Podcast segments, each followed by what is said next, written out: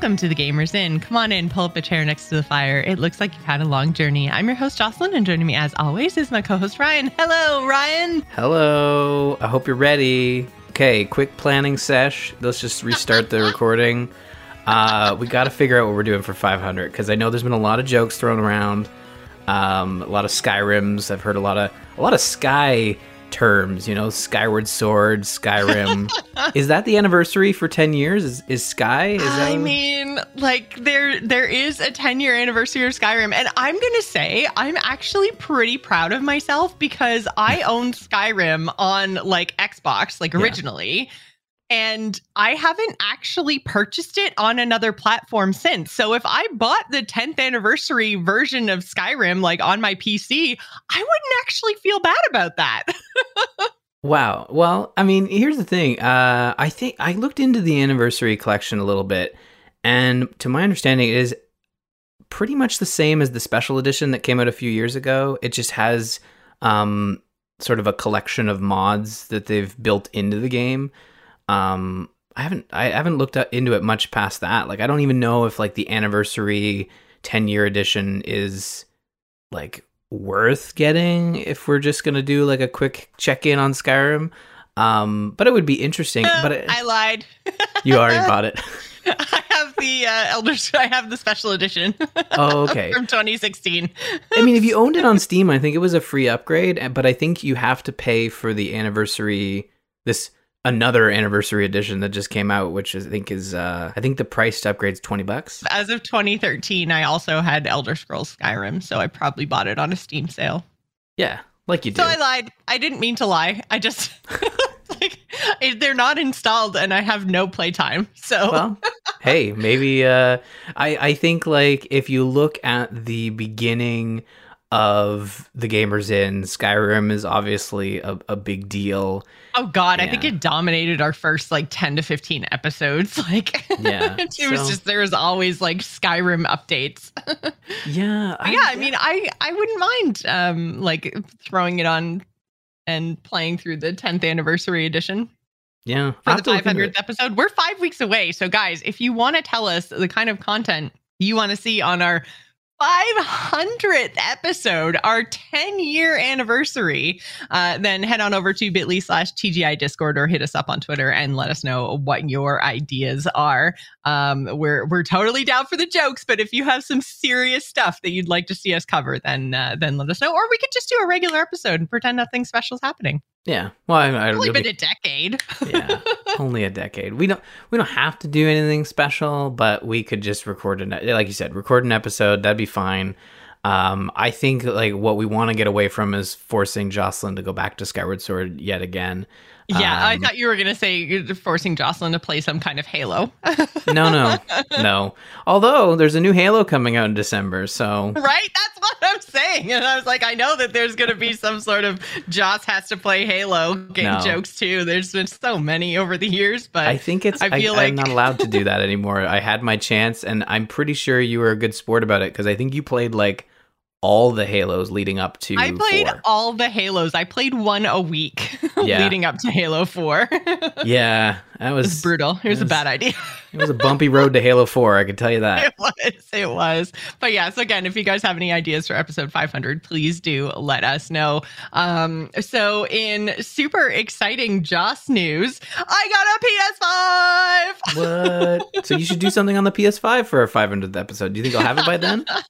um. I'm not sure. I think it said like seven to ten business days for shipping. So I mean, it should be here in time because we're still five weeks away from the 500th episode. But um, yeah, I'm I'm really uh, you know what would also be really cool for the 500th episode would be like a uh, making each of us play like the big games we've missed over the last like 10 years because I feel like the PlayStation 5 is just like bringing this to my mind right now. But like, I didn't play God of War. I didn't play Last of Us or Last of Us 2.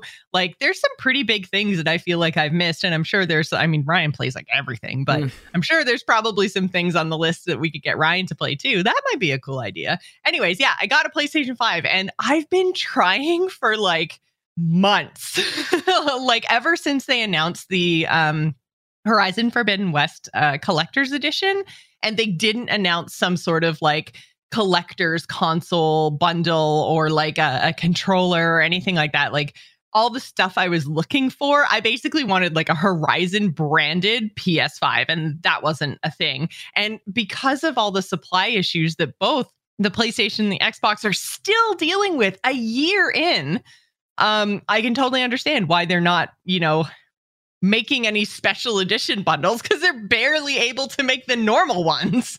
so it kind of makes sense. But uh, yeah, so ever since I saw the the collector's edition be announced and having like no console, no special consoles or anything else, I was like, okay, I'm going to start now trying to get the PlayStation 5 because I want to make sure that I have a console in time for February. And that was like, I want to say like four or five months ago that those collector's editions were announced and also sold out in like two minutes because I didn't get a collector's edition of Horizon either.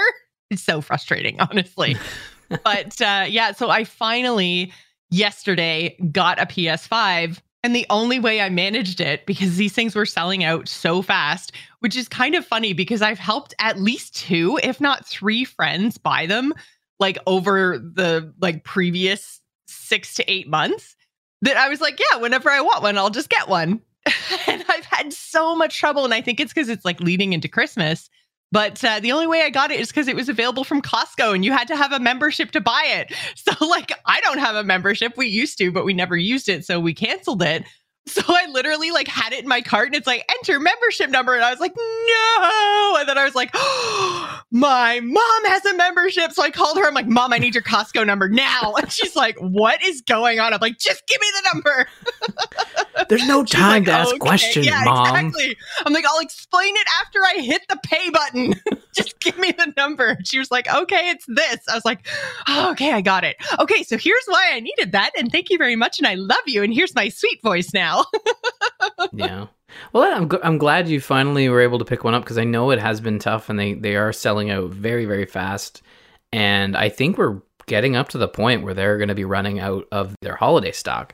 And um, yeah, so that's good. You grab one because uh, you probably wouldn't have been able to get one until right up uh, you probably mid January, if not February. And I know uh, I was going to say, yeah. like, I was starting to get really, really worried that I wasn't going to be able to play Forbidden West, and that was just going to make me cry. I was literally so one of the friends that I helped get a PlayStation way back in February because uh, his his wife wanted to get it for him for Valentine's Day, so I was helping her to find one. And I was like, okay, they live about half an hour away. I'm like, I'm going to go to his house and just take it. Like, he has three kids. What are the chances he's actually using it? Like, I'm just going to steal it. Yeah, exactly. I'm just going to steal it. I'm going to play Forbidden West in like a weekend and then I'll just take it back and he'll probably never even notice. That's a safe bet. But, you know, yeah. now you don't have to do that. And, uh, yeah, and I am excited because, like I said, there's a lot of things to play on the PlayStation. And uh, I mean, I didn't play God of War, and I um, want to replay Horizon Zero Dawn. I started to play it on the PC, and I just um, I want to play the PS5 update just because uh, my computer is just not really powerful enough to run that game in the way that I would like it to be run. Yeah. so yeah, I think it's just going to be better on the PS5. So there's lots of stuff I'm looking forward to playing on there. I ended up having to get a bundle because Costco, but uh, it had two controllers, which is great because that means Matt and I can play stuff together. And it also had Ratchet and Clank. And I know you played Ratchet and Clank and it was a two thumbs up thing, right? Yeah, I really liked it. Uh, I love that game. I think that uh, you and Matt will really enjoy it. It is, um, I don't uh, like. It doesn't feel like a lot of games that uh, that you've discussed on the show, but I think from the standpoint of like playing through um, a Pixar esque experience of look and feel, but also like the characters, the writing, but you're just running around shooting different kind of like cartoonish guns and taking out cartoonish, you know, bosses and enemies and stuff. It's just it's it's light and fluffy, but there's also like grenades and laser beams. So like it's it's a good combination. I think it's a good laid back sort of experience and has a has a good story. And Fem Shep voices one of the characters in the game, uh, Jennifer Hale. So you'll you'll enjoy that. You'll be getting real uh, Mass Effect vibes, I think, as you're running around as a Lombax. Um, I'm surprised they didn't throw in like a like a extra large tub of coleslaw because it's Costco, right? Like they got to get they got to get all the combos in there, right? Like, right? yeah. So that's good. At least you only got two controllers and and and a, in a cool game. I and just, a half decent game, yeah, yeah. But I mean, yeah. honestly, if it came with the crappiest game of life, I wouldn't even care because I just wanted my hands on that console. I ended up getting the one with the disc because again, that's what was available, yeah. and I'm like, I'm just not getting picky at this point. the, outside of aesthetics from the the the disc version of the PlayStation Five, I think it is the best value because it just allows you to pick and choose how you buy your games. Like I know a lot of people, like myself included, like to go digital, but sometimes when there's a sale, like I'd I'd rather save the extra thirty to forty dollars by buying um buying physical discs. Sometimes I know there are discrepancies between digital and, and disc sales. Like uh, I picked up Guardians of the Galaxy, the the new game that just came out a couple weeks ago. Um, for like half price, 40 bucks. And that's physical. And then digital, it's like, I think 50 some. So again, there is that difference. And over time, it's going to pay for itself because I know the, uh, the disc version is more expensive. Um, but yeah, like you're, you're going to be set. Like if there's a lot of games you missed on the PlayStation 4, uh, if you subscribe to PlayStation Plus, you get access to the PlayStation Plus collection, which does have God of War. Um, Horizon you already own, but um, a lot of other experiences, I think, including the original Last of Us, and there's probably a couple Which other. Technically, I own because the original Last of Us came with my PlayStation Four. Yeah. Um. So I I got a code. I got a code and like added it to my account. Oh. So I'm assuming that my account carries forward onto oh, my yes. new machine. So I mean, I should be able to to play it on the PS5 should I choose to. Which again if that's something you guys want to hear about, then let us know in our Discord about ideas for episode 500. yeah. Well, you know what? I'll get ahead of the Discord and I'll put my vote, which counts as like more than one because I'm a co host on the show. But Discord, also, I want to know what you think. Uh, God of War, that's my vote. I think that is a good um, return to play. It's got an amazing PlayStation 5 update obviously if someone else has ideas that that uh, that sound better than that but i think god of war is a good balance of a game you haven't played and also not punishing jocelyn with some games she does not want to play for episode 500 i think god of war is a good uh, a good return and it has an amazing upgrade. And as for what i'll play i have no idea. I know there's been some games running around and there's some sales running now. So like I think now is a good time to start suggesting games we missed because chances are they are on sale. So um, I do want to I do want to hear uh, about those ideas. So I know we've had a few posted in Discord. I think one of them for me was like 13 Sentinels, um, which was a PlayStation 4 game, which is a uh, another anime game. So we'll see how that goes. I've got a lot of those on my plate right now. so we'll see uh, how that goes. But uh, yeah, I want to I want to hear what uh, the ideas are for 500 because honestly, like if we just play Skyrim again, I feel like we already did that. But I feel like everyone's already done that. yeah, that's that's fair. Uh, so, so what have you been playing this week? Oh, yes. If you're not playing Skyrim, I'm not playing Skyrim. I didn't want to sound like a not playing Skyrim, uh, you know, but but um, yeah, I'm not playing Skyrim, but I am playing a game that is currently available on Game Pass, and I know there was a comment like Ryan shilling for Game Pass, but it's such an amazing um, pass because I don't ha- I only have to pay for it, and I don't feel bad trying games. It's very expensive to try games these days when they cost ninety dollars at launch. Uh, so I played uh, Forza Horizon Five, and it's funny because I felt like Horizon Four had just come out, and I guess it came out three years ago. So that that shows what I know. Um, so they have this new one that's come out. It's on Game Pass. It is a Series X slash S exclusive experience. I don't believe it's on Xbox One. Um, I'm pretty sure it's a it's a current generation exclusive. I think it is because I'm pretty sure like uh, all the new tech stuff that they talked about, I think is only on the Series X. I think. Yeah, yeah, yeah, for sure. And there is like um there's like a performance mode, there's a quality mode, so you can choose that. I've opted for performance because I think when it comes to a racing game, especially when you're not very good at steering in racing games, uh, you want to have that 60 frames per second on on your side. So, uh, but I I think what makes it's kind of funny. Like I I remember playing Forza Horizon 4 and I had the same experience where I just I really liked it because it's an arcade experience. Um, it has that simulation look. if you were were to walk in and, and see someone racing properly and not like driving across the fields and, and running into fences and and coming to a complete stop as you hit a house or a, a, a specific type of tree. Um, I love destructible environments where everything's destructible until it isn't, and you're, you're, going like 300 miles an hour, and all of a sudden you hit that one tree that's just just thick enough that they didn't uh, design it to be to be rammed through. it's just like 300 to zero in no time. Um, those, those cars have like weight to them, so like when they stop, they just kind of like it's it's like it's just just bumps into it and, it, and nothing else happens. So it's like it is simulation in look and and sometimes in feel, but like not to the extent where you feel as though you're being punished when you're racing or even like flying off the road or or or just happen to like you know take your wheel off the road a little bit. There is some leeway there, and I think that's where I really like it is that it really doesn't feel punishing to race cuz I'm not somebody who really wants to get into the nitty-gritty of of racing games. And I know there are the Gran Turismos out there. Um, there's even Forza Motorsport, which is of the same sort of, I would like series or franchise. Um, and I've played those. I'm just not very good at them. I, I just I, I find I and I don't find the fun in like trying to be a perfect driver. I'm the kind of person who's just like, okay, how do I take this turn and ram into all the other racers so that I don't have to stop?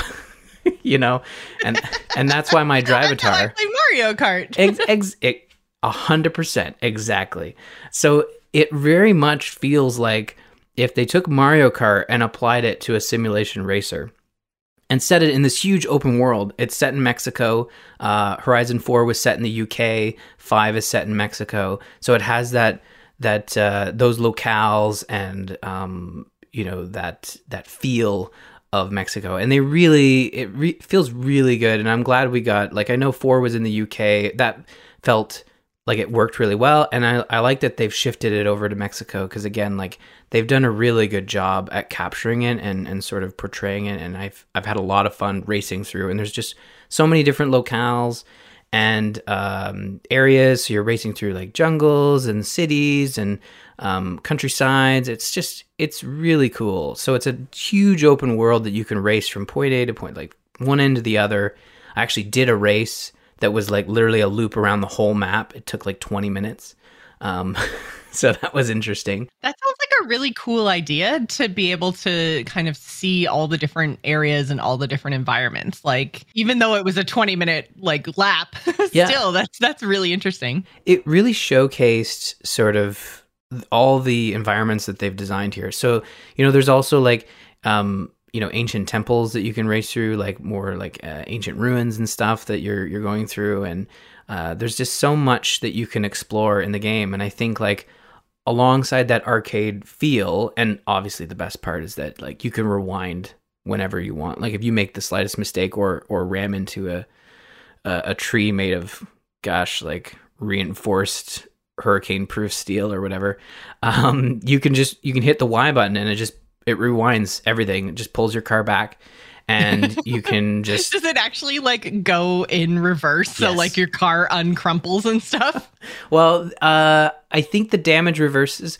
the damage is mostly cosmetic um so there is damage and i remember like you know back in the day racing games were not allowed to have damage there were it was you know, car companies were like, no, there's no way. Even if you ran into the side, you're not even showing a scratch on our car. Um, but now it's gotten a lot better, and it's it's more in line with the type of game they're trying to do. So like, you've got the burnouts, the Need for Speeds of the world, where I think they do implement damage into the gameplay, where it affects your driving. Uh, Grand Theft Auto had that, although I think Grand Theft Auto they have their own cars. Um, but in Horizon, it's more cosmetic. So you're having cracked windshields, you're having broken bumpers, that sort of thing. But it's not impacting the gameplay. It's purely cosmetic. Uh, but yes, when you do rewind, it just reverses everything, and, and the, the cosmetic damage is reversed as well. Um, but that basically allows you, like, if you take a wrong turn or, you know, in typical driving fashion, if you just happen to be trying to hit one of the challenges and a car is, you know, you don't see the car coming up uh, and you rear end or, or, or, hit that car, you can rewind and try again. Um, one of the specific challenges I was doing was, you know, I think it was drive down the road as fast as you can with getting so many um, uh, close calls or whatever. so obviously that led to a lot of uh, you know actual uh, calls that I had to yeah, rewind. not close calls, but actual calls. Yeah. As in call the tow truck. yeah, exactly.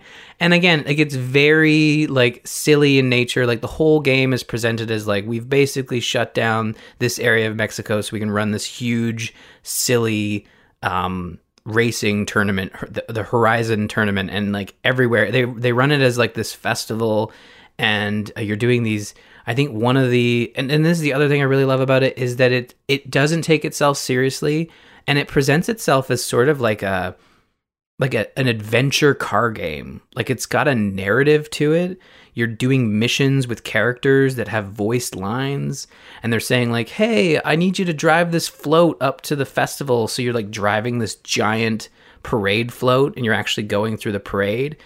And then like after the parade, you're like, "Let's go take it off a jump." So that was like part of the mission. Well, yeah, that's what you always do with stuff like that. Take it off sweet jumps. exactly and you take it off this huge jump and it's fine like uh, you land again like it's super silly like when you when you take this giant parade float off a jump like you you think you know what's going to happen but no when you land it after like going 300 feet or whatever it you just land perfectly normal nothing happens to the the what are floats made out of like paper mache like uh like w- Yeah, like not materials that should withstand any kind of impact. They're made for literally a day moving at like four kilometers an hour. yeah and i think like when you were doing the parade you had to go like 20 miles an hour eh, or less it capped you but then once you were like let's go take it off a sweet jump mode it's suddenly going like 200 miles an hour and i'm like what I really hope that's what it's called. Take it off sweet jumps mode. i don't know that's what it felt like it was very much like a hard turn it's like all right okay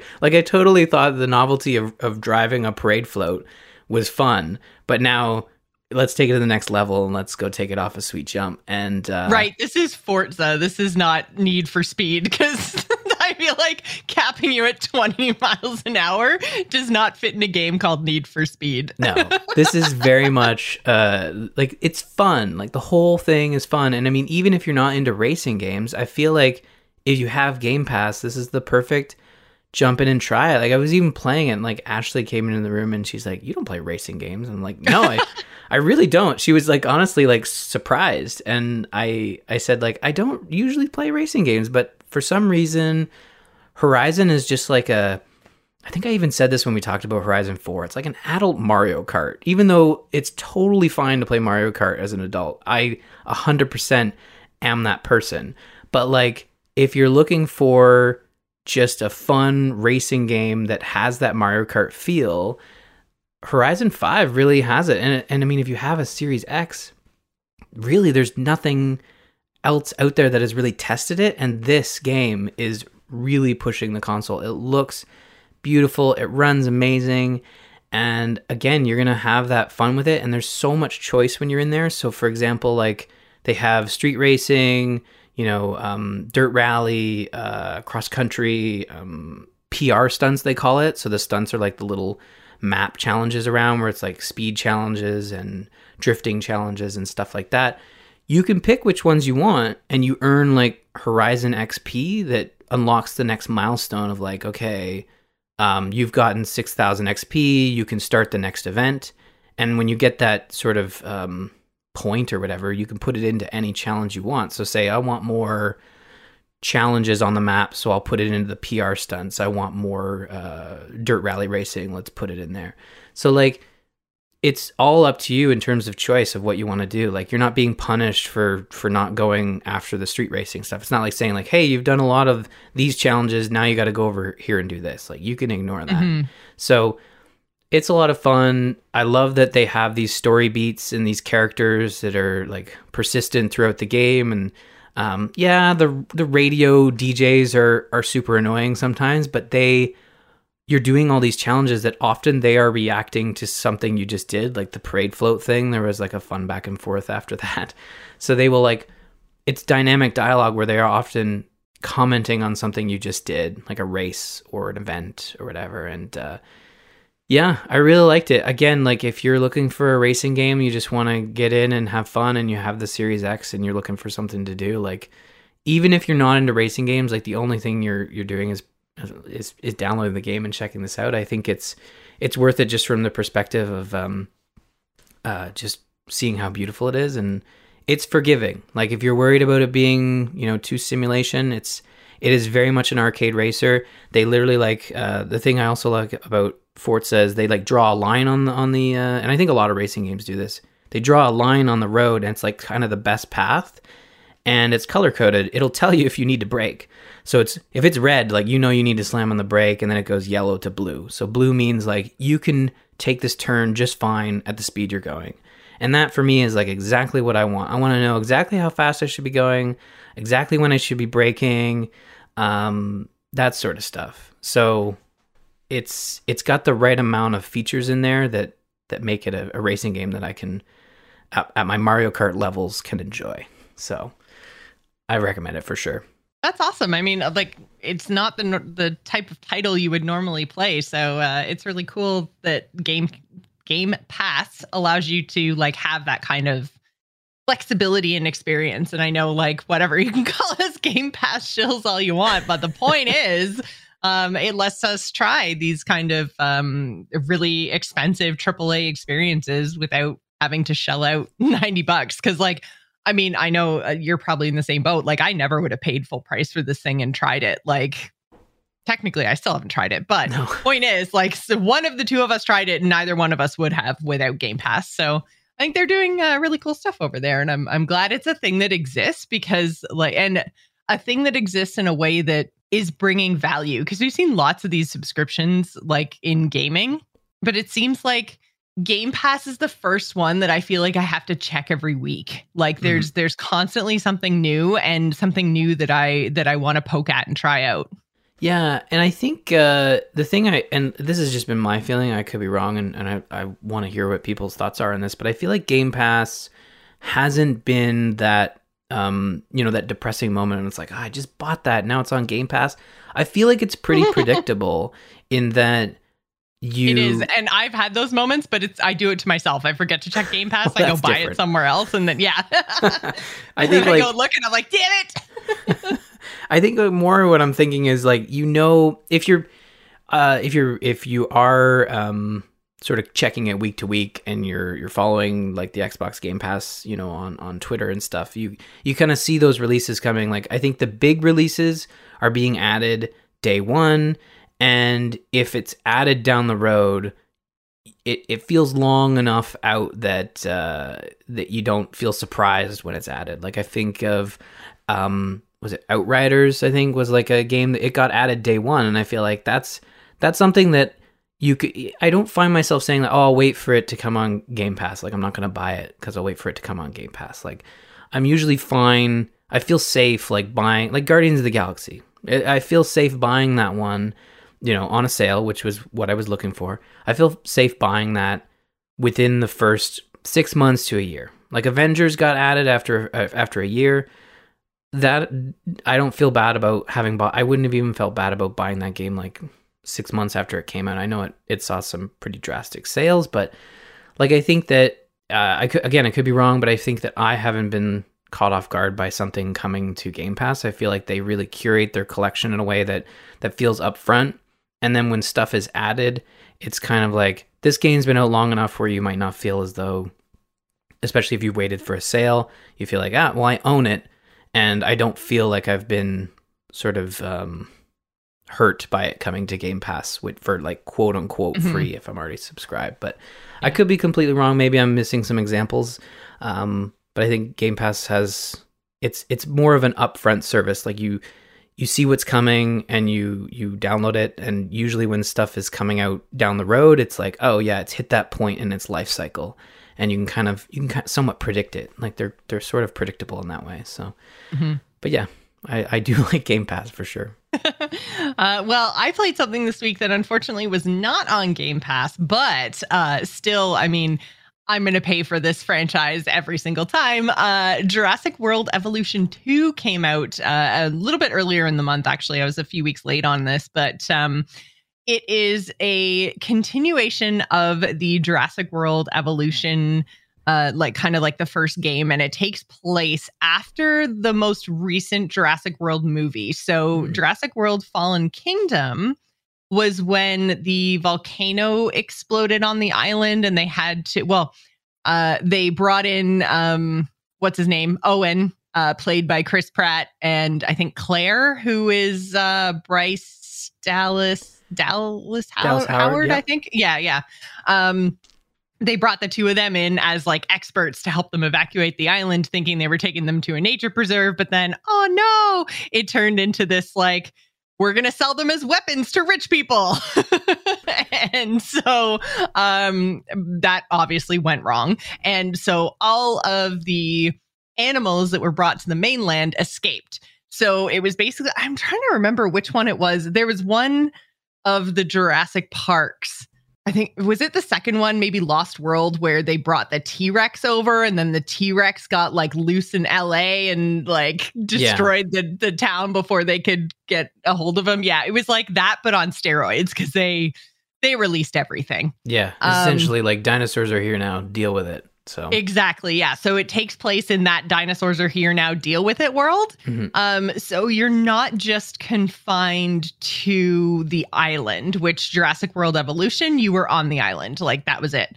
So um, they've got this campaign, which is basically the tutorial, or at least so far, it's it's very, very handholdy.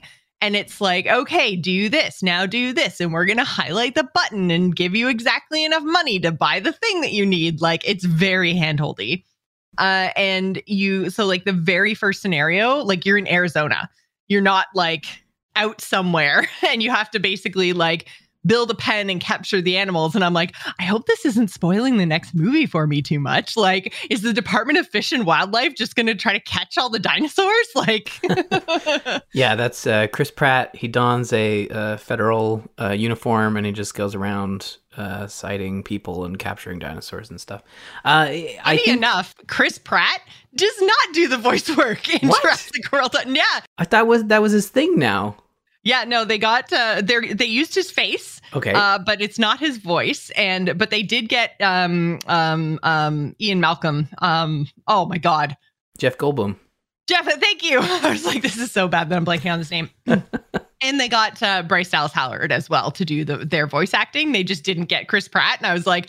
But he'll voice act anything. Like that's the big thing right now. Is Yeah. that Chris Pratt will put his voice on anything. So it's really weird that he's not involved. But he's getting Garfield money now, so Yeah, I guess so. but when his like face pops up and then it's this weird not matching voice, I'm like, what is happening? that is a little weird. I think that was the case in maybe not the other. I think there was a piece of DLC for the first one that was based on the new movies. I could be wrong, but I think he, that he was also in it, like his face, his likeness, but not not his voice. yeah, not his voice. So so yeah, I mean there is there is a lot of um like voiceover work and it's those characters that are telling you kind of like what you have to do and what your next steps are and stuff. And once you're done the campaign, you unlock the other modes and there's actually three other modes in this one. So there's a sandbox mode which I think is the last thing you unlock and basically that's just like hey, go ahead and and build whatever you want. Um there's a challenge mode which is essentially like do this certain thing and also we're going to time you very specifically. Um, and then there's the chaos mode which is actually um, oh man i'm totally blanking on that one now. It's like it's more story but it's like different story chaos mode is um, it takes very specific moments from the movies and then puts you in a scenario and you have to do a certain thing or like you have to get to a certain outcome. Oh, that is a cool mode. Like more like a scenario mode where you're Yeah, yeah, specific scenarios of like with with stuff you're going to be like familiar with if you've seen the movies. So which I think is a really cool tie-in because I mean, let's be honest, that's the reason that I started looking at this. Mhm. Well, it's the reason most people are like it's Jurassic Park, right? It's not like. I played, I read the book. Let's go play this simulation game. Um, but uh, yeah, no, I'm I'm interested in. I know that the first one was well received. Um, I know this one is launching day and date on PC and consoles. Uh, but uh, you you did play the first one as well. I think you mentioned that. I did, yeah, yeah. I played did the first they? one. Do they? Does it feel like they really took it and ran with it and kind of like did did the you know uh, I don't want to say work, but like you know really polish it and upgrade it, or do you Is, feel it, like is it's it an update? Yeah. Well, it's it's kind of hard to say because like I, I haven't played through anything but the campaign. Like I'm still working on the campaign, which is basically the tutorial. Uh, but it's really long. So um I think it's like six or seven hours worth of content to play through as as your kind of like tutorial and then then the other modes unlock and the other thing that they did so some people don't like this i'm used to this because of um, the beyond earth game that we played earlier in the year but um, basically every time you go to a different um, like location you basically have to redo your tech tree. And so a lot of people were like, I've already unlocked this. Why do I have to do it again? And I'm like, no, you have to like pick and choose your path based on your challenge. Like, that's really interesting. So I think some people, that was a change. Some people didn't like it. I don't mind it at all. I think it's fine. Um, if anything, I find it to be like an interesting kind of extra decision point. And then, uh, yeah, they didn't have as many modes in the original. And also, I find that like there's and it might just be so keep in mind when I played the original was like I want to say like 2 years ago, maybe more. So I don't remember like being down in like a, a third person over the shoulder view while controlling a vehicle. Hmm. And you have to control two different vehicles. Eventually you can like automate them or at least you can automate your ranger teams but basically there's like a helicopter that you have to fly and then from the helicopter you have to like go into aim mode and then you like jump into this like sniper dude who tranquilizes the dinosaurs. So basically you take the helicopter out to try to find the dinosaurs. Then you have to tranquilize them and then you have to like mark them with a flare for another team to automatically thank god fly in and come and pick them up with the with the proper equipment. So uh, you have to yeah you have to do the the helicopter flying and and shooting of the tranquilizers manually. And then you have to go into the ranger things and you go into these ranger jeeps and into like the different paddocks and stuff and you have to get close enough to the dinosaurs to be able to assess like their um, health and fitness and and comfort levels and all that kind of stuff that you have to manage because you're managing basically a theme park slash zoo. Like it has all of the trappings of those like major management sims, except it's dinosaurs. So you very much have to like drive right up to them. And again, you're like third person over the shoulder trying to drive this like Jeep while also look at the dinosaur. It's just awkward. And I'm like, you know, I understand. But you can also like click on the dinosaurs and then it does the cool zoom in, which is like part of the the whole uh, appeal of this game is that like the dinosaur models look awesome. Like the graphics are great, the animations are amazing, like they look like real animals and they move like real animals. And they have like the, the especially the larger dinosaurs have like the weight and heft to their movements and their like sounds and um like footprints in the sand and everything else that really make it feel like they're you're looking at a at a movie of a dinosaur sort of thing. Like they, they have a lot of realism there. I say realism when like obviously nobody actually knows what But they were like real. being around dinosaurs. But yeah, exactly. Yeah. They were real animals at least. So uh so yeah, like it, it does have that um like click and zoom part to it. And personally, I feel like that's all I need is like I want to just be able to click on my dinosaurs and see what their health is and do that zoom in and see the cool models and all that kind of stuff. I don't need to try to drive a super awkward freaking little Jeep into the paddock in order to assess the health. Like eventually you can build a ranger station and like automate it and that's fine, but I'm just like, man, like that was that was my least part uh, like my least favorite part so far is just trying to to use those vehicles i'm like oh this could have just been automated and i would have been totally fine with it like It is again odd, keep yeah. that like keep that god mode type view right Mhm. no need to get down in the nitty gritty stuff Yeah, I think it, it's really odd that they they've implemented this more. It sounds kind of like tour mode, where you're driving through and and well kind of yeah because you can it is it's like a free driving Like you're not on rails or anything. You can drive wherever you want. So, I mean, maybe in like the the chaos mode or the sandbox mode, I'll want to get down on the ground a little bit more, but I doubt it because like I, again, I don't play these games for that kind of view. Like I like simulations and managing budgets and managing health of animals and doing all of the things that you do in a theme park simulator. Like if if this was like roller coaster tycoon, I wouldn't want to click on the janitor and have to like sweep my mouse back and forth to like make him sweep the path or something stupid like like you don't get down to that nitty gritty gameplay in these kind of simulation games so i'm hoping like so far i haven't been able to automate the helicopter to go find the dinosaurs i kind of hope that i can but you can definitely tell that that's the sort of thing that they added to fit the theme of the movie, which is, oh my God, all the dinosaurs got out, right? So we got to go get them. So they kind of had to add something along those lines for gameplay, I guess. But uh, yeah, it's it's my least favorite part of it so far, and I haven't gotten there yet.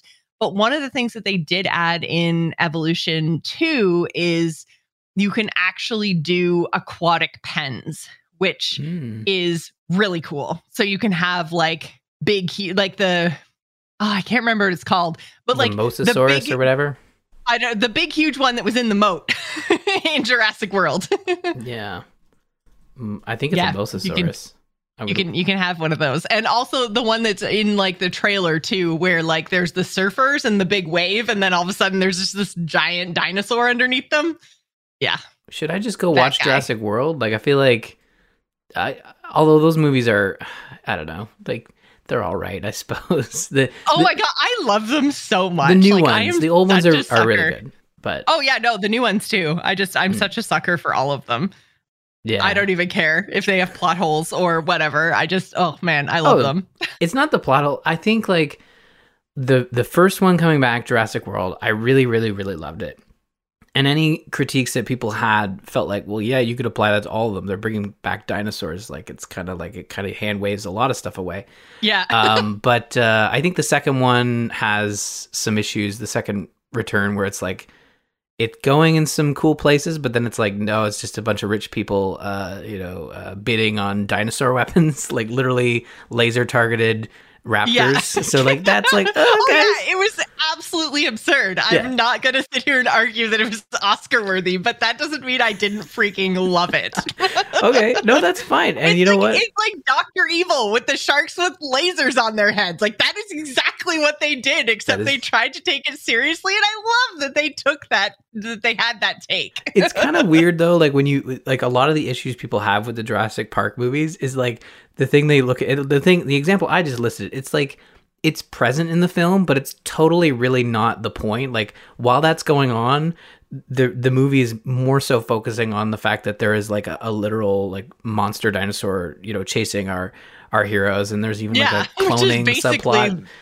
Yeah, there's that's basically the exact same like message through the entire thing is like there's our hero core hero group and they're being chased by dinosaurs That yeah. is the formula for every single one of these movies and it's here so it's great yeah it doesn't matter what's going on in the background and the foreground it's just no. it's chris pratt and uh you know ron howard's daughter running around uh, yeah. bryce dallas howard uh yeah so it's like no but i think that the uh it's kind of funny, you know. They they br- they brought out these simulation park builder games, and um, I feel like it took long enough to get to there. I know there are some other ones that came out before Evolution, but I think that it's really nice that they did do a sequel. I feel like this was probably time to come out with the new film, which was supposed to be out by now, but got delayed um, due to COVID. But I think that it's really nice that they they have this game out now. I'm sure it's going to have tons of DLC, including stuff for the movie.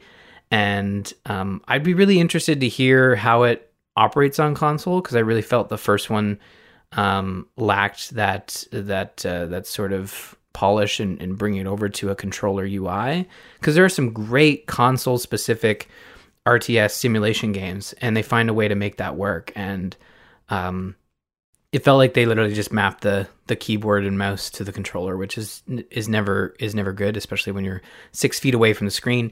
But uh, yeah, like so, would you recommend like if someone had skipped you know evolution like the sequels like a much more polished much more like focused on the movies type experience uh, i mean the chaos mode alone sounds like really neat from a from a scenario standpoint yeah, I mean, I think both games are really good. It is a lot more of the same. Like they they did add a few new dinosaurs and a few new ways to to kind of cage them and then you've also like like you said they they have this chaos mode with the scenarios from the movies like but it is uh, like mechanically a lot more of the same, which is fine if you if you enjoyed the first one or if you enjoy like theme park simulations. Like this is very much in the vein of like Roller Coaster Tycoon and Zoo Tycoon and those kind of games, which I have loved. So, like if you like those kind of games, you'll probably like this one too. Plus it has that like Hollywood polish to it. So, I mean, you might want to wait for for a sale if you're not sure. I mean, it is quite an expensive title. Like it's a it's a full AAA price tag. Um and I know like it has in the past, like the first game, it went on pretty crazy sales. I know like uh, after it had been out for about a year, you could pick it up for 20 or 30 bucks. So um, the, it is the type of franchise that will go on a pretty deep sale if you want to just wait a while. And I think it's fine. Again, like this isn't a multiplayer title there's no like missing the boat sort of like FOMO happening here. Like that you don't have to play with everybody else. So I think it's it's perfectly valid to to wait for a sale on this one. But uh but I'm really enjoying it. I really, really am. So I'm gonna have um I'm gonna get through the rest of the campaign and I'm gonna try out chaos chaos chaos mode for you guys next week. Um so do stay tuned for that. Um, wanted to remind everybody that we are still doing our Extra Life campaign. If you go to bit.ly slash TGI Extra Life 2021, we have a couple team members that have not hit their goals yet. So if you want to go um, help out either Alex or Josh, we would very much appreciate it. I know um, Ryan and I at least are going to do a Christmas stream, and I think we're going to try to either jump in on Alex's streams over the month of December, maybe have another one or two streams of our own. So keep your eyes open for that. But again, if you do want to uh, go and help out our teammates, we would very much appreciate it. Are you laughing at me? No, I was laughing because I thought of something. Uh, we probably won't jump in with Alex because he's got one more stream and it's Phasmophobia. I don't want to put it out there. Oh yeah, no, no, no, that yeah, no. Exist. Sorry, Alex. Yeah, no. we're we'll support you from afar. yeah, we'll be over here um probably not like, being ourselves. yeah yeah that and i'm sure that game has just got scarier as they figured out more well that's the thing right? Like i know how terrifying it was when it was buggy and there wasn't a lot to do and it was like pretty straightforward and stuff when we played it a year and a bit ago on like our last extra life. Oh man i don't want to see that game with more polish. Yeah. I hear they did make it scarier like you can't hide anymore. Well, that's terrible. What why why would you like uh, that's like your one line of defense was to hide and it worked yeah. and it was still scary yeah. but um now it's just like whoever gets caught first and i don't know yeah i think basically it's like uh, somebody gets caught every haunt so i think what they wanted to make you do was like um make sure that you were managing like those those ghost levels instead of just like pushing pushing pushing to try to get through it as quickly as possible or whatever or mm. not caring about the haunts, you know? So, anyways, Phasmophobia, not going to happen. No. but Alex, we wish you all the best of luck. Uh, that brings us to the news portion of the show. And surprise, surprise, we have more Activision Blizzard news.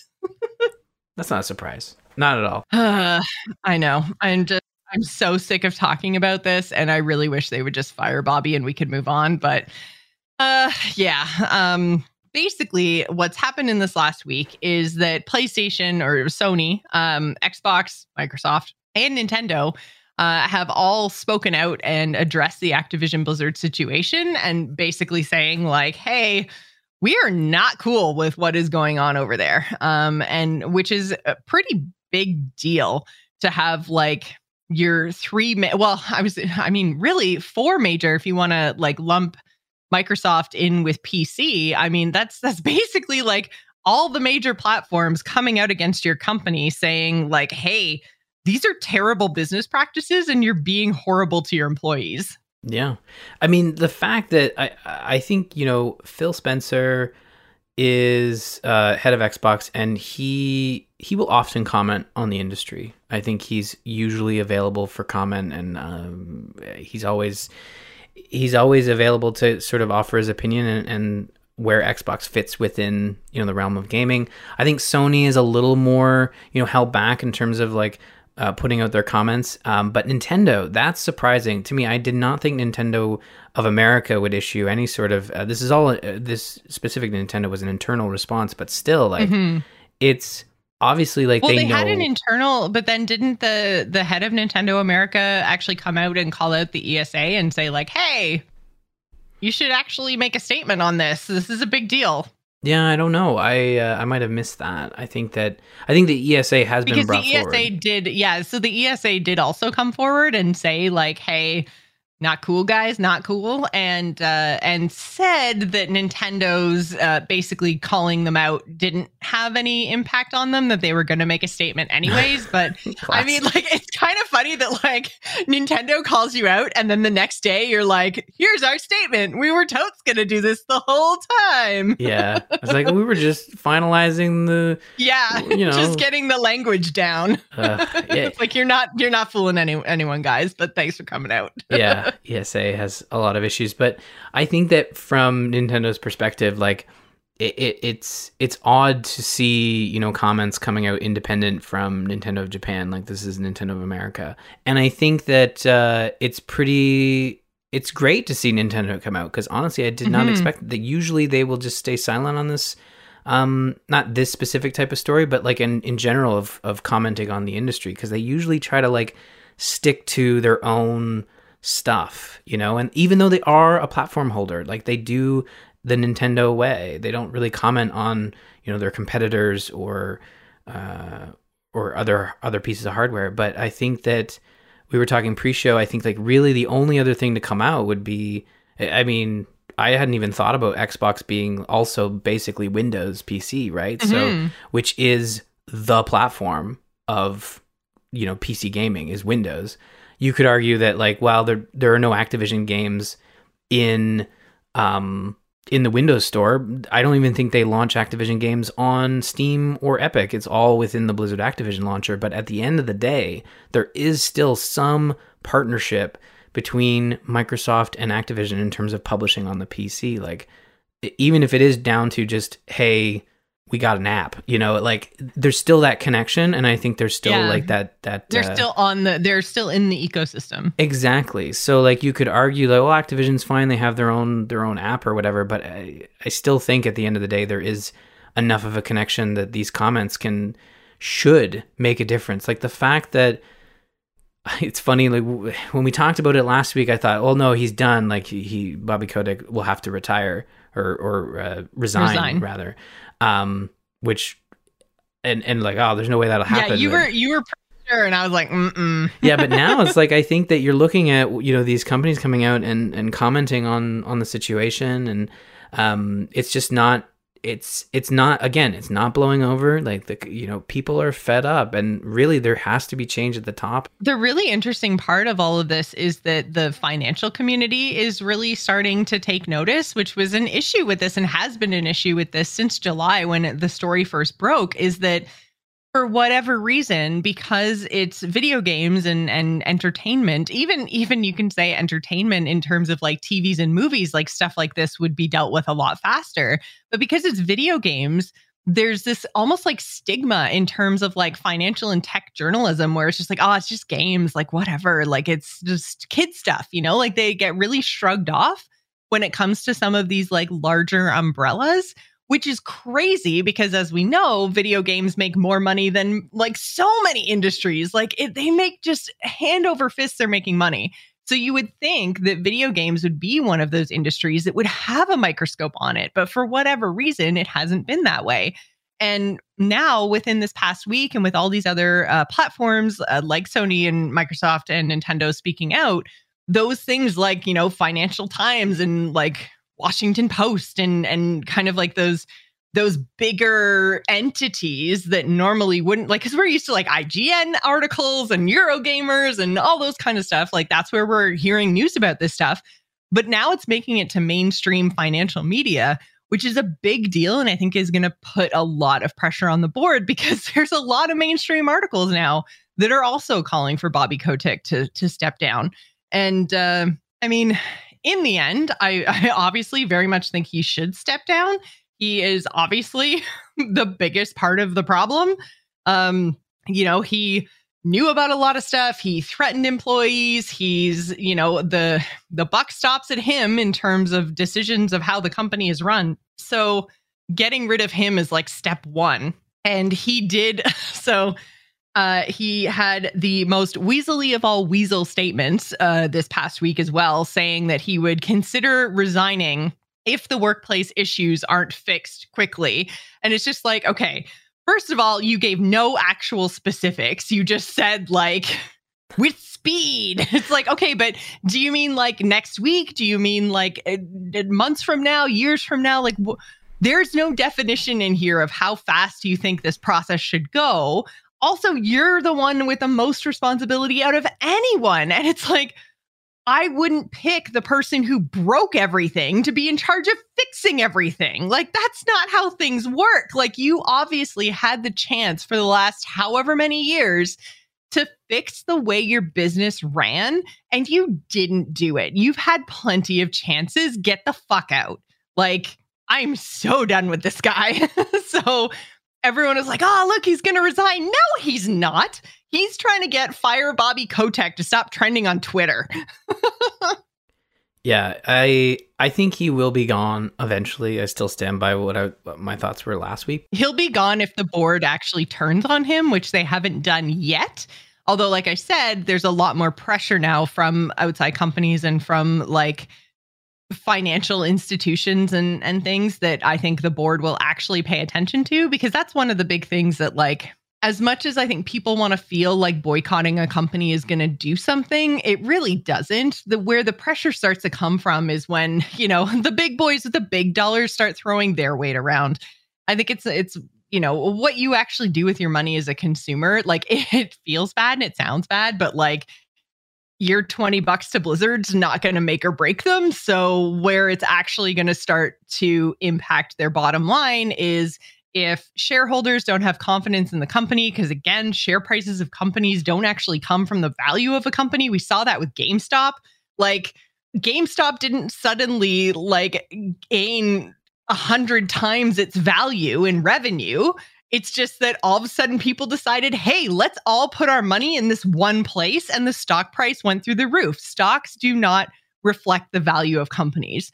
So the only way that the board is going to stop backing Kotick is if things like their business partners leave. If like Xbox says, "Hey, you haven't cleared up your your issues and we don't want your next Call of Duty on our platform." Like those are the kind of things, that's the kind of weight that's going to get Bobby Kotick fired. So we'll have to see how this all goes. But uh, yeah, I mean, I, I I don't take his his oh I'll resign if we can't fix this.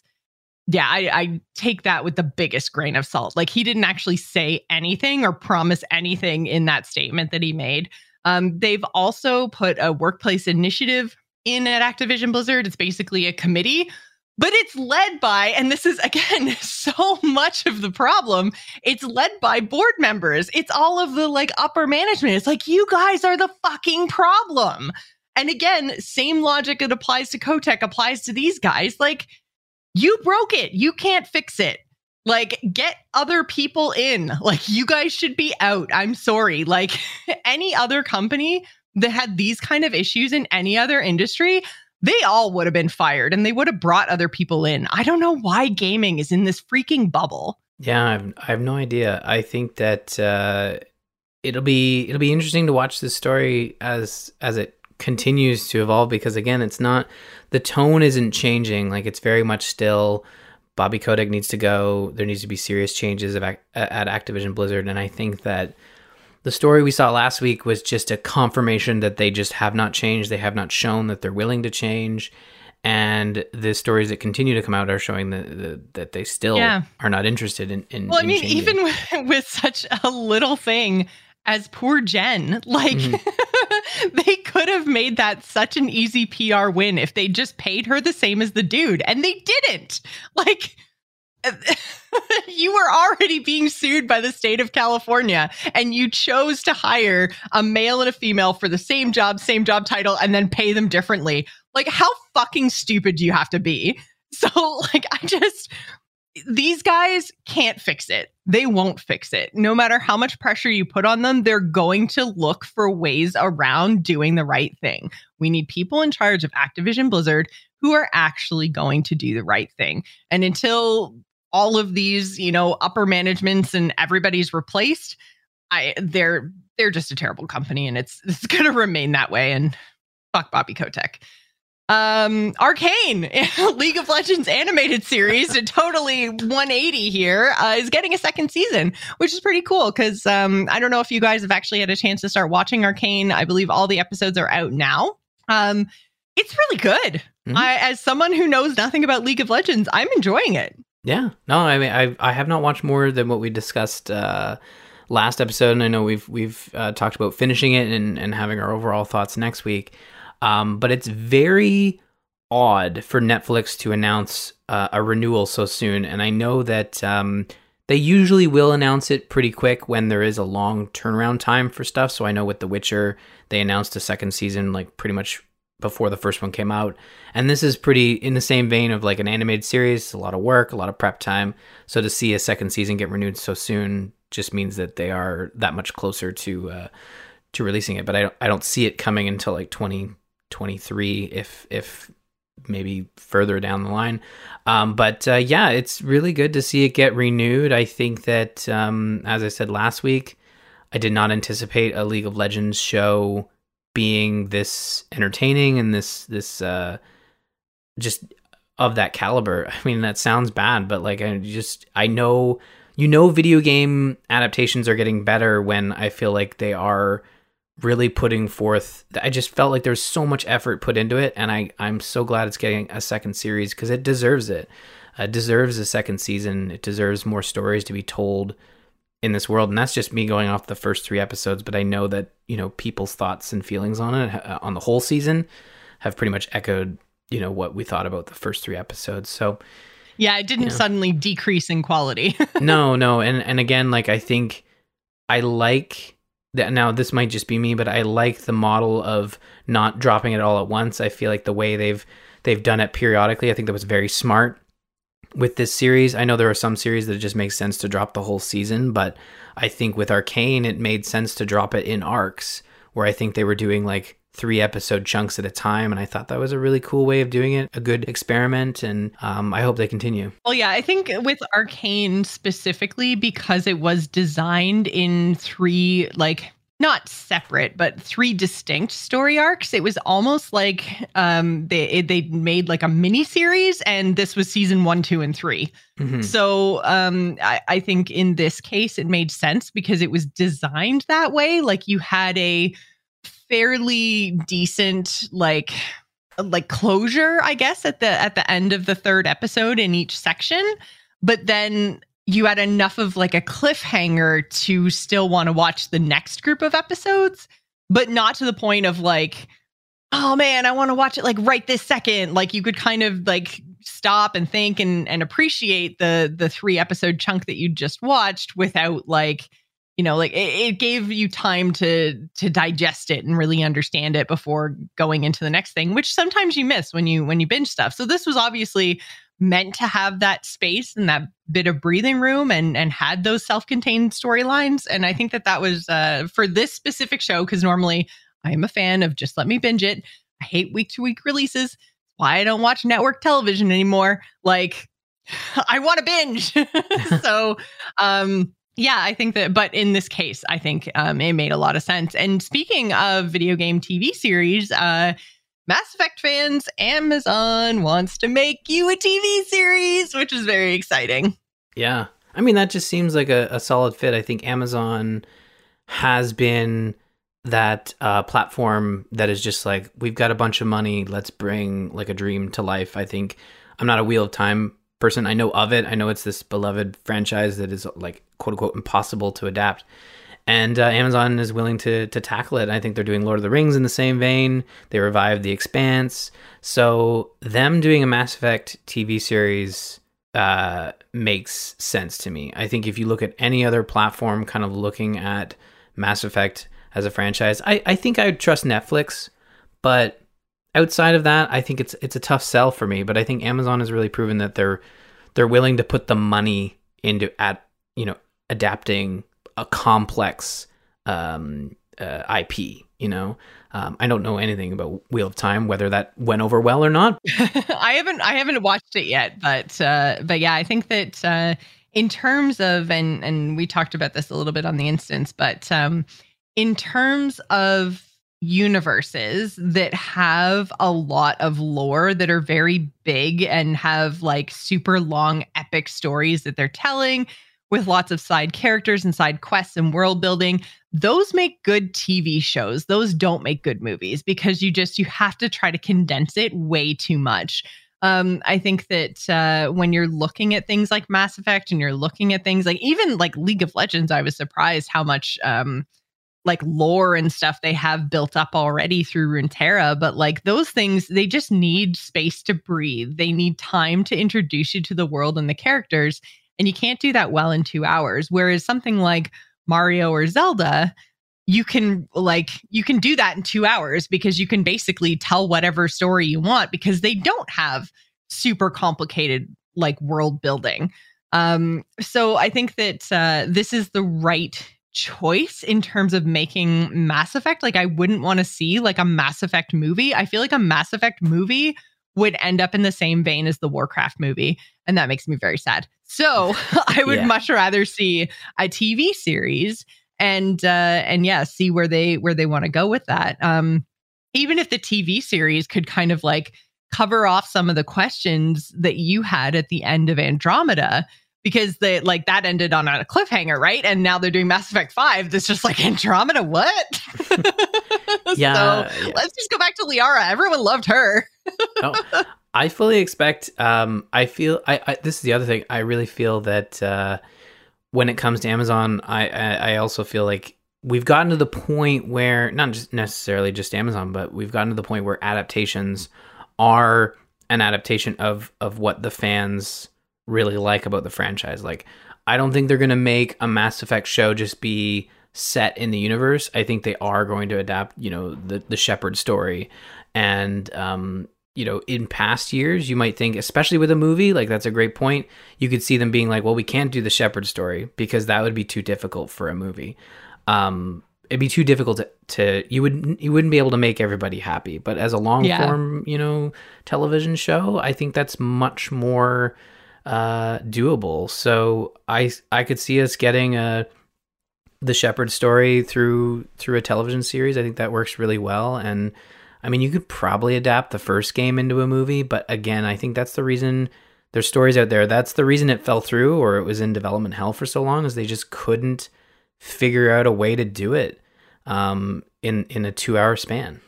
There's also, at least for me, the problem with choosing Shepard is because of the way the Mass Effect games were designed. I mean, overall, you're playing through the same story, like you're going to hit the same major beats, but like how you get there, what characters survive, what your Shepard character is like, because everyone's Shepard character is different depending on like how Paragon or Renegade you went. Like, some people Shepards i'm sure are total assholes and like some people Shepards are just absolute saints and then there's probably a lot of that are a mix of in between that, you know, chose to take like pathways where you know your Shepard really cared about like genocide of different species and was super against that and was like we should help the krogan and also don't kill the geth. And you know like these are all sentient beings.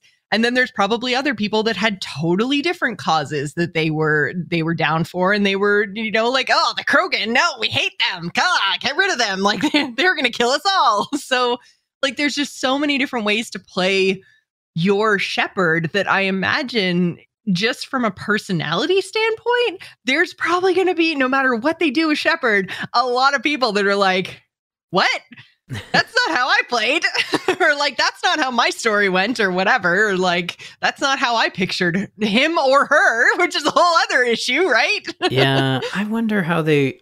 Honestly, I feel like if they do the Shepard story, they probably play um, because it's a TV series, they can kind of um, pull from all sides of the Shepards for a lack of a, a, a better way to explain it. One Shepard character makes sense. Yeah, like, like, in one episode they're like, "Yeah, kill the Krogan," and the next episode are like, "We should let them reproduce." Like, no. Well, okay, the binary choices are going to be, you know, they'll have those discussions, but I feel like uh, they will obviously have to make canon choices. Yeah, or, yeah. um, or or you know, this is just a this is just a specific telling, and I think like for me, um, and I know I by no means represent the entire internet here where you're right they're to get outraged by them not choosing their specific you know choices but i think for me like as long as they nail you know the look and feel of the universe and and the characters that do have a set path like um or not necessarily a set path but a, a set personality like your favorites like Liara and Garrus and Tali. Oh yeah, I think I think the only issue is with like the Shepard character mm-hmm. themselves. Like I don't think that there's any issues with like the the supporting cast if you want to call them that. I think they all had their very specific stories and you know like they would respond differently depending on how Shepard interacted with them, but I mean they were their own people, their own characters and their own stories um, and so I think you could use them in a TV series. I think maybe you just do something different than replay the Mass Effect games, basically. I think you just like, even if they picked it up after the end of three and said, like, here's all the characters, pretend nobody died, like, let's tell a story with everybody but Shepard. Um, and just put a, a new, different commander in place and and make them their own character instead of having to try to live up to everyone's different versions of Shepard. Hmm. Yeah, I would prefer to see like some version of Shepard brought to the screen, but I, I do understand the complexities of it and and the uh, the backlash of it. Like there are obviously going to be changes, and um, we'll see what they end up doing. But I, I I think that's a good compromise. Like if they take Shepard out and just craft like a character in his or her place um, without calling them Shepard. Like just come yeah, up with a new character t- and tell new stories. Pick up after like pick pick a canonical ending for Mass Effect 3, which we think that they're already doing because we think that 5 is going to tie back in cuz Andromeda was off on its own, right? So um we think five is going to give us a canonical ending to three. So just take whatever that canonical ending is going to be and then like fill in the blanks between yeah. three and five in in that specific like earth based universe um not over in andromeda. Um i like i would watch that show yeah. for sure especially since we know that there's some sort of time skip because liara is so old. Well not so old but older. Older. Visibly older yeah. So like there's there's time in there that they could fill in if they choose to but we'll have to see what they do. I mean right now it's in the Amazon wants to make a Mass Effect TV show kind of situation. So, you know, nothing's nothing's we don't have any release dates or anything. We have no idea what's actually going on. This is like rumor territory right now. So we'll let you guys know if we get any updates and if licenses change hands and if casts come to be, we shall see. But uh, yeah, we'll let you guys know if there's any developments on that story. Uh, again, if you would like to let us know what you want to do for episode 500, which is happening five weeks from now, head on over to bit.ly slash TGI Discord and let us know your thoughts. You can also follow us on Twitter. You can find me, Jocelyn at Joss Plays, Ryan is at R Murphy, and don't forget to follow the show at The Gamers Inn. Thanks for staying at The Gamers Inn. Remember, tune in next week. Bye, everybody. Bye, everyone.